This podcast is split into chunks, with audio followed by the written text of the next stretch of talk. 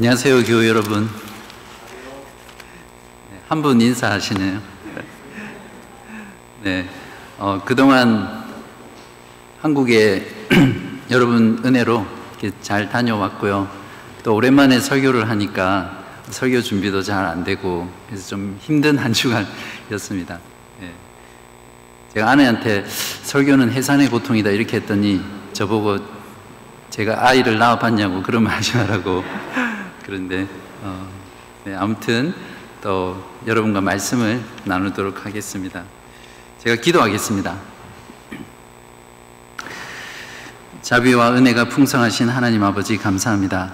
이 시간 또 저희들을 말씀 가운데 불러주시고 또 말씀의 은혜를 주시니 감사합니다. 우리들의 마음을 겸손하게 해주시고 말씀을 판단하고 재단하기 위해서 듣지 않게 하시고 들려지는 그 말씀에 순종하기 위해 듣는 그런 온유한 마음을 저희들에게 허락하여 주옵소서. 성령 하나님께서 말씀의 뜻을 비추어 주셔서 우리가 그 말씀으로 어, 주님을 믿게 하시고 또 우리의 마음이 더욱더 견고해지는 그런 시간 되게 하여 주시기를 예수 그리스도 이름으로 간절히 기도합나이다. 아멘. 음. 교회 공동체가 깨어지고 파괴되는 이유는 주로 말 때문에 일어납니다. 말을 사용하는 것에 주의를 기울이지 않고 잘 다스리지 못하게 되면 그 말이 남긴 상처와 고통이 오랫동안 스며들어서 관계를 깨뜨리기도 하고요. 서서히 관계를 무너뜨리기도 합니다. 그래서 말을 잘 다스리는 여부에 따라서 가정이든 교회든 그 공동체가 세워지기도 하고 또 무너지기도 하죠. 아가서 2장 15절에 이런 말씀이 있습니다. 우리를 위하여 여우 곧 포도원을 허는 작은 여우를 잡으라. 우리의 포도원에 꽃이 피었습니다. 여기서 작은 여우란 포도를 먹어 치우면서 포도원을 망고뜨리는 그런 골칫거리입니다. 포도원이란 어떤 해석에 있어서는 그리스도의 신부인 교회라고 해석하기도 하고요. 어떤 사람은 사랑하는 두 사람 사이에 이루어 놓은 관계라고 보기도 합니다. 그러므로 이 작은 여우란 교회 혹은 두 사람의 관계를 허무는 어떤 것을 상징한다고 그렇게 이해할 수 있습니다. 그런 면에서 잘 다스리지 못한 말은 우리들의 공동체와 또 우리들의 관계를 허무는 작은 여우이죠. 오늘 말씀을 통해서 이 작은 여우가 무엇인지 살펴보고요. 공동체를 허무는 이 여우를 잡고 우리의 공동체인 가정과 교회를 세워가는 그런 시간 되기를 간절히 바랍니다. 우리는 지난주 행함으로 온전하게 되는 믿음에 대해서 배웠습니다. 그런데 오늘 3장은 야고보 사도가 뜬금없이 명령을 하나 툭 던지면서 시작을 하죠. 1절을 보십시오. 내 형제들아 너희는 선생된 우리가 더 큰 심판을 받을 줄 알고 선생이 많이 되지 말라. 그리고 나서 이유를 두 가지로 들고 있는데요. 2절입니다. 우리가 다 실수가 많으니 만일 말에 실수가 없는 자라면 곧 온전한 사람이라 능히 온몸도 굴레 씌우리라. 무엇이죠? 첫 번째 이유는 선생이 더 큰 심판을 받을 것이기 때문이죠. 여기서 선생이란 당시 교회 안에서 말씀을 가르쳤던 자들을 말하는데요. 저희 교회 같으면 저나 목사님처럼 목회자나 또는 세워주기 그룹 리더나 또 주일학교 교사나 또는 어떤 형태로든 성경 공부를 통해서 말씀을 가르치는 사람이라고 할 수 있겠죠. 두 번째 선생이 많이 되지 말아야 될 이유는 우리 모두가 말에 실수가 많기 때문입니다. 교회에서 가르치는 사람들은 누구보다 말을 많이 하는 사람이죠. 그래서 누구보다도 말로 죄를 짓기 쉬운 그런 위치에 노출되어 있는 사람입니다.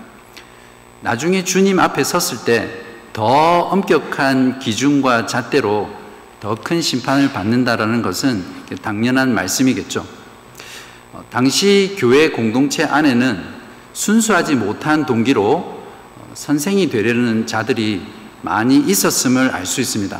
그래서 야고보 사도는 그러한 공동체의 문제들을 지적하고 다루면서 말의 문제를 그리스도인들에게 그것을 발판을 삼아서 지금 설명하고 있습니다.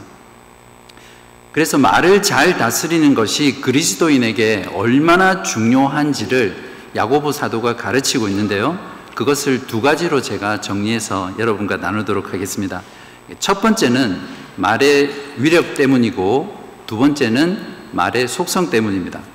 먼저 혀가 가진, 즉 말이 가진 강력한 위력 때문에 우리는 말을 잘 다스려야 합니다. 3절에서 6절입니다. 우리가 말들의 입에 재갈 물리는 것은 그 온몸을 제어하는 것이라. 또 배를 보라. 그렇게 크고 광풍에 밀려가는 것들을 지극히 작은 키로서 사공이 뜻대로 운행하느니 이와 같이 혀도 작은 지체로 돼 큰 것을 자랑하도다. 여기까지가 혀의 긍정적인 위력입니다. 이것을 야고보 사도는 말의 재갈과 배의 키에 비유하면서 설명을 하고 있거든요. 슬라이드를 잠깐 띄워주시겠어요? 보통 말은 성인 키만 하고 500kg나 나가는 거대한 몸을 가지고 있는 거구죠. 이때 아주 작은 화면에 보시는 대로 이런 재갈을 입에 혀에다가 물리면 말을 탄 사람이 자신이 원하는 대로 좌로든 우로든 또 달리게든 멈추게든 조정할 수 있는 그런 것이 바로 이 작은 재갈의 위력이죠. 야고보 사도는 이어서 두 번째 비유로 배를 조정하는 키를 들고 있거든요. 역시 화면에 보시면 세 번째에 있는 화면에 큰 배가 보이는데 그게 세계에서 가장 큰 유람선인 바다의 하몬이라는 배입니다. 높이는 70m 정도 되고요. 길이는 축구장 3개를 붙여 놓은 것보다 더 긴 배죠. 그러니까 이렇게 어마어마하게 큰 배로, 배조차도 작은 키로서 선장이 원하는 대로 조정할 수 있는 게 바로 이 키가 가지고 있는 위력입니다. 여기서 야고보 사도가 들고 있는 두 가지 비유의 공통점은 무엇입니까? 아주 작은 것이지만 그것이 큰 것을 원하는 대로 움직이고 제어할 수 있다는 겁니다. 야고보 사도는 바로 우리들의 혀가 이것과 동일한다는 거죠. 혀는 우리 몸에 있어서 정말 작은 부분입니다. 그렇지만 바로 이 혀가 즉 말이 사람의 인생을 원하는 대로 제어할 수 있는 그런 큰 위력을 가지고 있음을 야고보 사도가 말을 하고 있습니다. 9cm 혀가 90 인생을 좌우한다는 말 들어보셨죠? 3장 2절에서도 말에 실수가 없으면 온전한 사람이라고 하면서 온몸을 제어할 수 있다고 말을 하고 있습니다. 그러므로 사람이 말에 실수가 없을 수는 없지만 그리스도인은 말을 잘 다스리며 살아가는 것이 신앙생활의 핵심이죠. 야고보 사도는 이미 1장 26절에서 누구든지 스스로 경건하다 생각하며 자기 혀를 제갈 물리지 아니하고 자기 마음을 속이면 이 사람의 경건은 헛것이다. 이렇게 말을 하면서 말을 잘 다스리는 것이야말로 진정한 경건이다. 이렇게 우리들에게 말을 했습니다. 조금 전까지는 말의 긍정적인 위력을 보았다면 이제 말의 부정적인 위력입니다. 5절을 함께 보십시오. 이와 같이 혀도 작은 지체로 돼큰 것을 자랑하도다. 보라 얼마나 작은 불이 얼마나 많은 나무를 태우는가.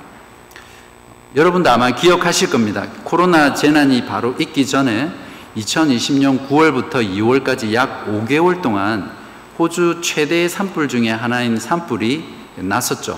이때 남한 면적의 85% 정도를 불태웠고요. 약 5억 마리 이상의 야생 동물이 죽을 만큼 그렇게 큰 불이었습니다. 이런 엄청난 산불도 처음에는 아주 작은 불꽃에서 시작했습니다. 혀가 바로 이런 불처럼 작지만 전체를 파괴할 수 있는 그런 파괴적인 위력을 가지고 있다는 것을 야고보 사도가 비유를 들어 우리들에게 가르쳐 주고 있습니다. 6절에서 이렇게 말합니다. 혀는 곧 불이요 불의의 세계라 혀는 우리 지체 중에서 온몸을 더럽히고 삶의 수레바퀴를 불사르나니 그 사르는 것이 것이 지옥불에서 나느니라. 혀 자체가 불의 세계를 불의의 세계를 대표하는 것이라고 하면서 혀의 파괴적인 위력을 두 가지로 설명하고 있습니다. 온 몸을 더럽히고 더 나아가서 인생 전부를 다 불태운다고 말을 하고 있죠. 말은 그 사람의 성품과 인격을 그대로 보여줍니다. 한 사람의 인격에 가장 치명상을 미칠 수 있는 것이 바로 이 말입니다. 그래서 말을 추하게 하는 사람은 자기 얼굴에 침을 뱉는 것처럼 스스로 자기 몸을 더럽히는 거죠. 또한 이 말은 자신뿐만 아니라 또한 다른 사람의 인생을 송두리째 파괴하는 그런 가공할 만한 힘을 가지고 있습니다. 아마 여러분들도 다 한 번쯤은 경험해 보셨을 거예요. 말 한마디 잘못했다가 어, 거의 이루어질 수 있는 그런 일이 성사되지 않았거나 또 여러분의 정점에서 혹은 인생 가운데 아주 큰 고통을 경험했던 그런 경험입니다. 승승장구하던 정치인이나 또는 사업가들이 말 한마디 잘못해서 바닥으로 떨어져 망하는 그런 경우들을 우리는 종종 신문 지상을 통해서 보잖아요. 부모가 자녀에게 야단치면서 무심코 던진 그 말 한마디 때문에 그 말을 들은 아이는 평생 그 말로 인해서 받았던 그 상처와 고통으로 인해서 성인이 되어서도 어, 온전한 인생을 살지 못하는 그런 경우가 얼마나 많습니까? 또한 그것으로 인해서 심지어는 범죄자가 되는 그런 일도 많잖아요. 너는 어찌 된 게 제대로 하는 게 하나도 없냐? 너는 나중에 커서 뭐가 될래? 우리 집안에 너 같은 애는 없어. 넌 누구 닮아서 그 모양이니? 넌 어찌 그리 아빠하고 똑같니? 이런 말들로 예, 자녀들에게 깊은 상처를, 상처를 주죠. 부부 사이도 마찬가지입니다. 부부 사이에 다툴 때 서로 해서는 안 될 말, 선을 절대 넘지 말아야 될 그런 말들이 있습니다. 어떤 말들은 마음에 깊은 상처를 주고 서서히 사랑하는 그 부부 사이의 관계를 조금씩 조금씩 허물어 가죠. 어떤 말들을 부부 사이에 하면 안 되는지 여러분 아시죠? 인터넷에서 부부 사이에 절대 하면 안 되는 말 딱 치시면 10가지, 30가지, 100가지 이렇게 쭉 나옵니다. 이런 절제되지 않은 말들이 작은 여우처럼 반복되면 부모와 자녀와의 관계, 또 부부 사이의 관계, 그리고 성도 사이의 이 관계들이 깨어지면서 한 사람의 인생, 한 가정, 한 교회 공동체가 완전히 불타버리는 그런 일들이 생깁니다. 그러므로 한 사람의 말에 대한 책임이 얼마나 크겠습니까? 6절에서 야고보 사도는 이렇게 말합니다. 그 사르는 것이 지옥불에서 나느니라. 이 말은 불의한 혀의 출처가 지옥이라기보다는 예수님께서도 지옥을 심판의 장소로 말씀하셨잖아요. 그래서 혀가 나중에 심판을 받아 지옥불에 태워질 것이라는 그런 의미로 이해하는 것이 더 자연스럽습니다. 주님께서도 말에 대해 심판하실 것을 이렇게 말씀하셨죠. 마태복음 12장 37절에 너의 말로 의롭다함을 받고 너의 말로 정죄함을 받으리라. 이처럼 혀는 우리 몸의 아주 작은 부분이지만 혀를 통해 나오는 미, 말의 위력은 그야말로 가공할 정도입니다. 말을 잘 다스리면 온전한 사람이 되고요. 온전한 삶을 향해 나아가게 되고 또 교회 공동체는 온전한 방향을 향해서 진리 가운데 나아갈 수 있게 됩니다. 그러나 그렇지 못할 경우에는 자신의 삶뿐만 아니라 다른 사람의 삶과 가정과 교회를 송두리째 태워버릴 수 있는 그런 파괴적인 힘을 가지고 있는 것이 우리가 어떻게 말을 쓰느냐, 우리의 혀를 어떻게 사용하느냐에 달려 있다는 것이죠. 다음으로 야고보 사도는 말을 잘 다스려야 될 두 번째 이유로서 혀가 가지고 있는, 즉 말이 가지고 있는 부정적이고 파괴적인 속성 때문에 말을 잘 다스리라고 말을 합니다. 먼저 혀는 길들이기가, 길들이기가 너무 어렵다는 속성을 가지고 있습니다. 7절과 8절 상반절을 보십시오. 여러 종류의 짐승과 새와 벌레와 바다의 생물은 다 사람이 길들일 수 있고 길들여 왔거니와 혀는 능히 길들일 사람이 없나니 여러분 뭐 TV든 동물원에 가서든 동물 쇼를 보신 적 있으시죠?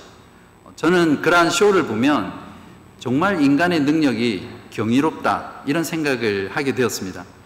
돌고래, 사자, 호랑이, 침팬치, 고릴라, 심지어는 독사들까지도 인간에게 잘 길들여져서 순종하는 모습을 보면 창세기 1장 26절 말씀이 정말 맞다.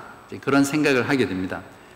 28절, 26절입니다. 하나님이 이르시되 우리의 형상을 따라 우리의 모양대로 우리가 사람을 만들고 그들로 바다의 물고기와 하늘의 새와 가축과 온 땅과 땅에 기는 모든 것을 다스리게 하자 하시고 그런데 문제는 모든 생물을 길들이는 이런 경이로운 인간이 정작 자기 몸에 달려 있는 이 작은 혀를 길들일 수 없다는 겁니다. 여기서 길들일 수 없다는 것은 인간은 절대 혀를 길들일 수 없다는 것을 말을 하지 않습니다. 비록 아담의 범죄로 인간이 타락하면서 우리들의 혀도 우리들의 말도 타락했지만 그래서 인간의 모든 부분이 손상되었지만 하나님께서 은혜로 여전히 하나님의 그 형상을 남겨 놓으셨기 때문에 세상 사람들 중에도 믿지 않는 사람들 중에도 혀를 잘 다스리는 사람들이 있잖아요.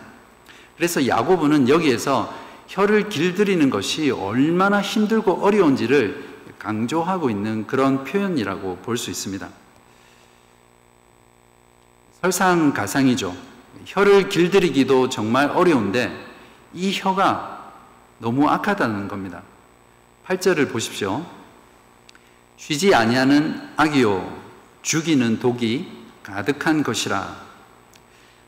야고보 사도는 혀의 속성에 대해서 역시 두 가지로 말을 하고 있는데요.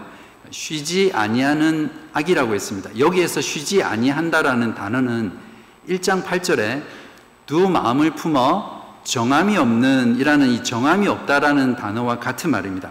성경은 항상 두 마음을 가진 것, 두 주인을 섬기는 것, 이런 것들을 죄악된 것이라고 표현을 하는데요. 즉, 쉬지 아니하는 악이란 혀의 이중성이라고도 할 수 있고요. 두 마음을 품은 자에게서 나오는 악한 말을 가리킵니다. 또한 혀의 악한 속성을 야고보 사도는 죽이는 독이 가득한 것이다 라고 말을 하고 있는데 에덴 동산에서 하와, 아담과 하와를 유혹했던 그 뱀의 말은 실제로 죽이는 독이 가득한 것이었고 아담과 하와는 그 뱀의 말을 듣고 실제로 모든 인류는 영원한 죽음을 맞이하게 됐죠. 어떤 말들은 듣는 사람의 심장에 비수를 꽂기도 하고요. 살점을 도려내고 숨이 막히게 해서 정말 말 그대로 사람을 반쯤 죽여 놓을 수 있습니다. 사실 인간이 마음만 먹으면 얼마든지 말로서 사람을 여러 번 죽일 수도 있고요. 여러 사람을 죽일 수도 있습니다. 이처럼 혀는 쉬지 않고 죽이는 악이면서 또 길들이기 어려운 그런 무서운 파괴적인 속성을 가지고 있기 때문에 우리는 반드시 말을 잘 다스려야 합니다. 이제 야고보 사도는 오늘 본문의 마지막 부분에서 혀의 파괴적인 속성인 이 이중성에 대해서 신랄하게 지적하면서 우리들에게 강한 권면을 하고 있습니다.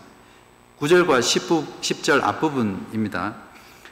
이것으로 우리가 주 아버지를 찬송하고 또 이것으로 하나님의 형상대로 지음을 받은 사람을 저주하나니 한 입에서 찬송과 저주가 나오는도다. 여기서 찬송하다라는 단어보다는 원문에는 찬양하다 또는 축복하다 이렇게 번역하는 것이 더 좋습니다.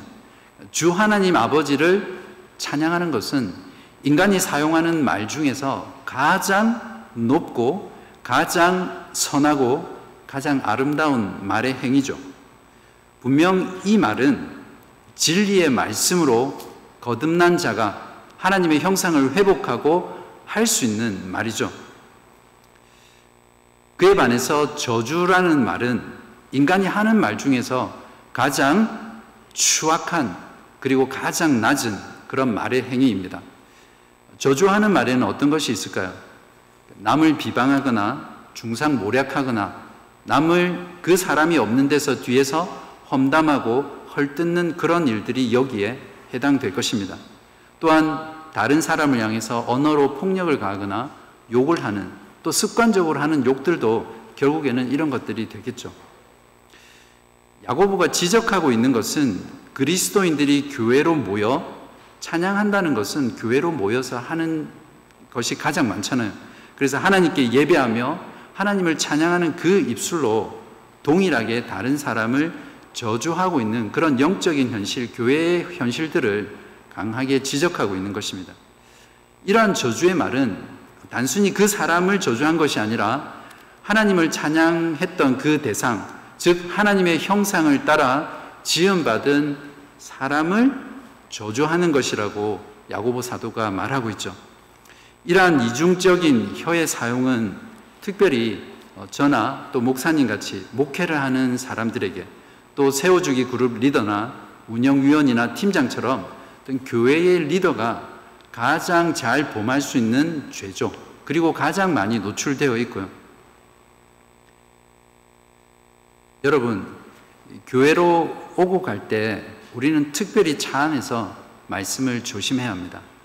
아마 여러분 중에도 주일 아침에 이렇게 교회로 오시다가 차 안에서 부부싸움을 심하게 열정적으로 하시다가 다시 집으로 가신 그런 경험이 한두 번은 있으시죠? 저는 그럴 때는 돌아가지도 못합니다. 반드시 와야 되니까. 뼈 있는 우스갯소리가 있어요. 어떤 교회에서 경건하기로 소문난 장로님 한 분이 있었습니다. 그런데 어, 이분은 교회에서도 경건하고 또 신실하기로 소문이 나 있던 분인데 이분이 매주 아내와 아들을 태우고 교회로 왔다 갔다 하는 그 차 안에서 항상 목사님 욕을 그렇게 많이 했습니다. 그러다가 한번 아이들과 같이 주일 예배를 참석하고 마치고 나오면서 담임 목사님과 인사를 하잖아요. 악수하면서. 그때 옆에 있던 아이들에게 얘들아 인사드려라. 담임 목사님이시다. 이렇게 했더니 아이들 중에 초등학생인 아이가 인상을 쓰면서 아빠한테 이렇게 말을 했습니다. 아빠, 임마가 금마가.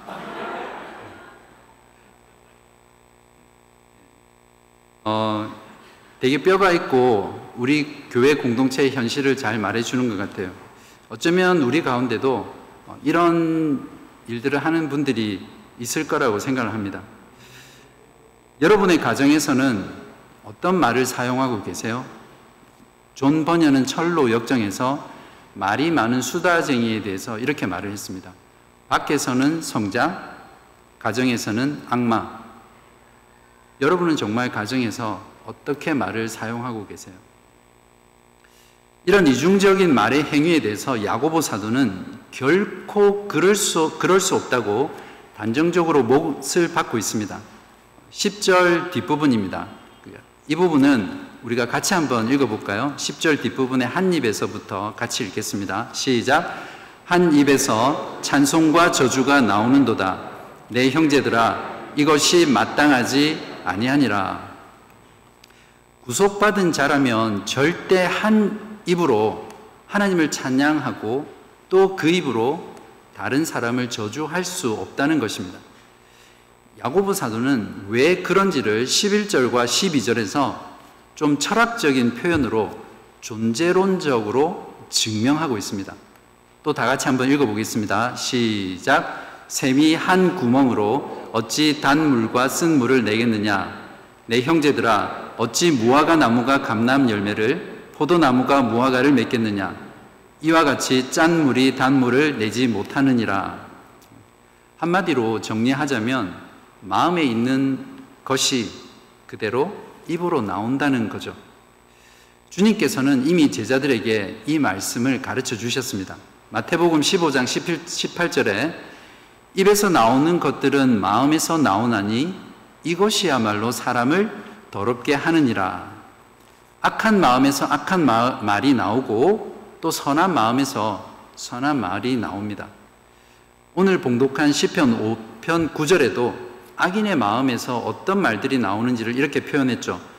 그들의 입에 신실함이 없고 그들의 심중이 심히 악하며 그들의 목구멍은 열린 무덤 같고 그들의 혀로는 아첨 하나이다. 예수 그리스도를 믿고 구원받은 자는 마음과 또 우리의 영혼이 새롭게 되어 변화를 받은 피조물입니다. 여러분 그 이 사실 믿으시죠? 마음이 새롭게 창조된 자는 그 혀도 당연히 새롭게 되었고 또 변화를 받았기 때문에 하나님을 찬양할 수 있는 그런 존재가 되었습니다.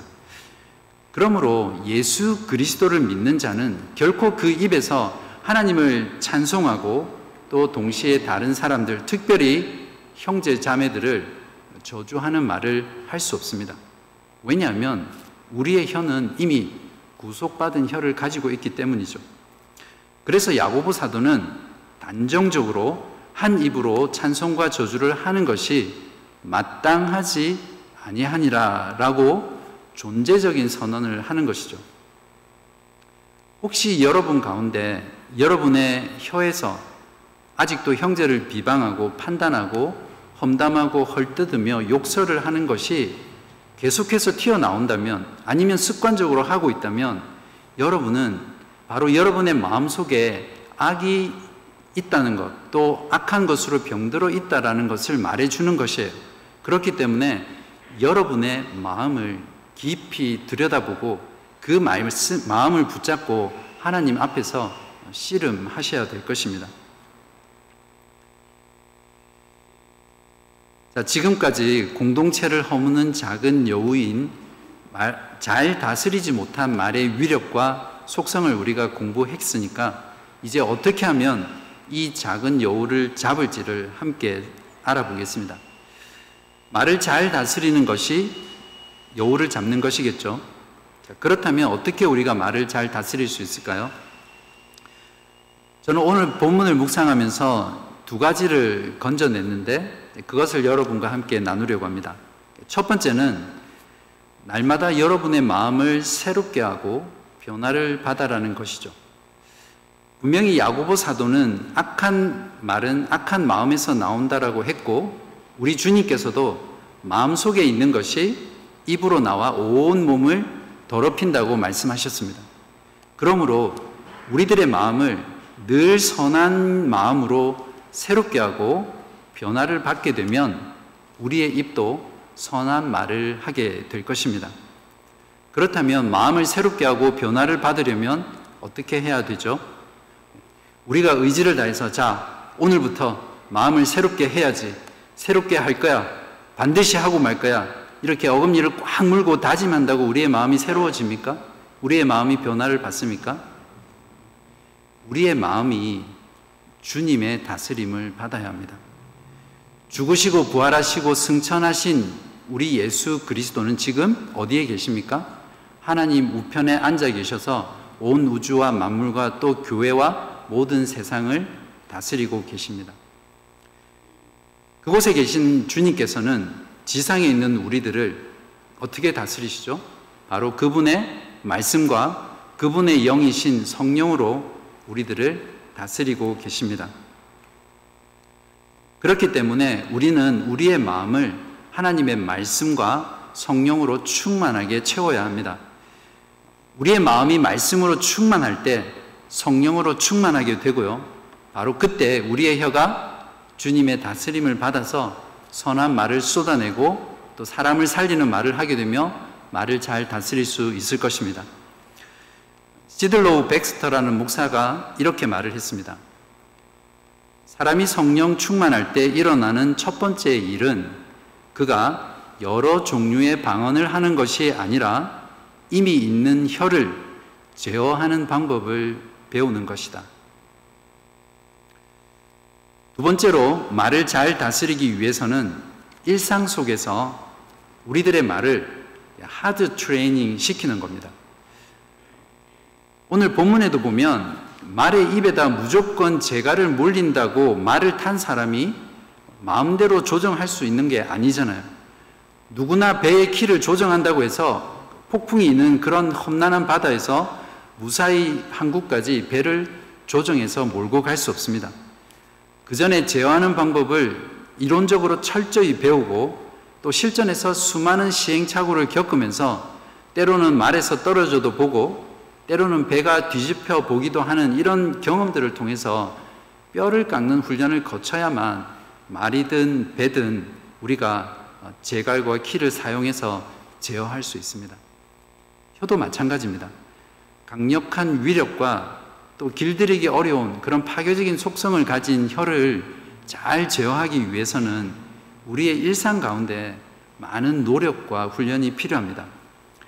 시편 기자도 혀를 잘 훈련시키기 위해서 하드 트레이닝을 했음을 알 수 있습니다.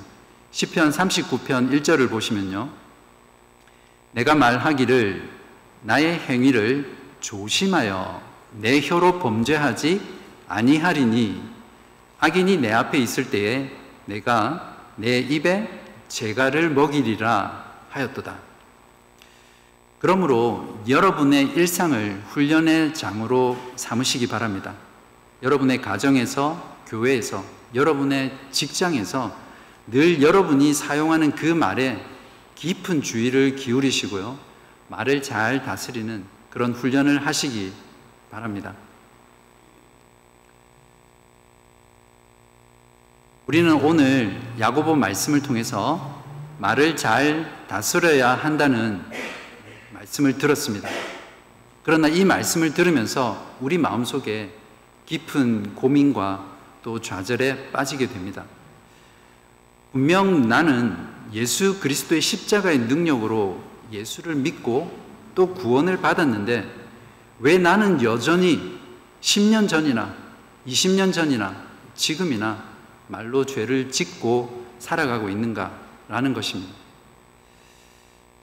야고보 사도의 지적대로 교회에서 하나님을 찬송하고 기도하고 말씀을 가르치고 전도도 하고 그렇게 하는 그 입술로 왜 우리는 여전히 다른 형제들을 비방하고 비난하고 불평하고 원망하고 판단하고 심지어는 험담하고 헐뜯는 그런 일들을 왜 계속하고 있는 것이죠? 우리가 정말 두 마음을 가진 그런 악한 자들입니까? 또 우리는 여전히 지금도 가정에서 또 아내와 남편 사이에서 자녀들에게 얼마나 많은 말들을 통해서 상처를 주고 살아가고 있습니까?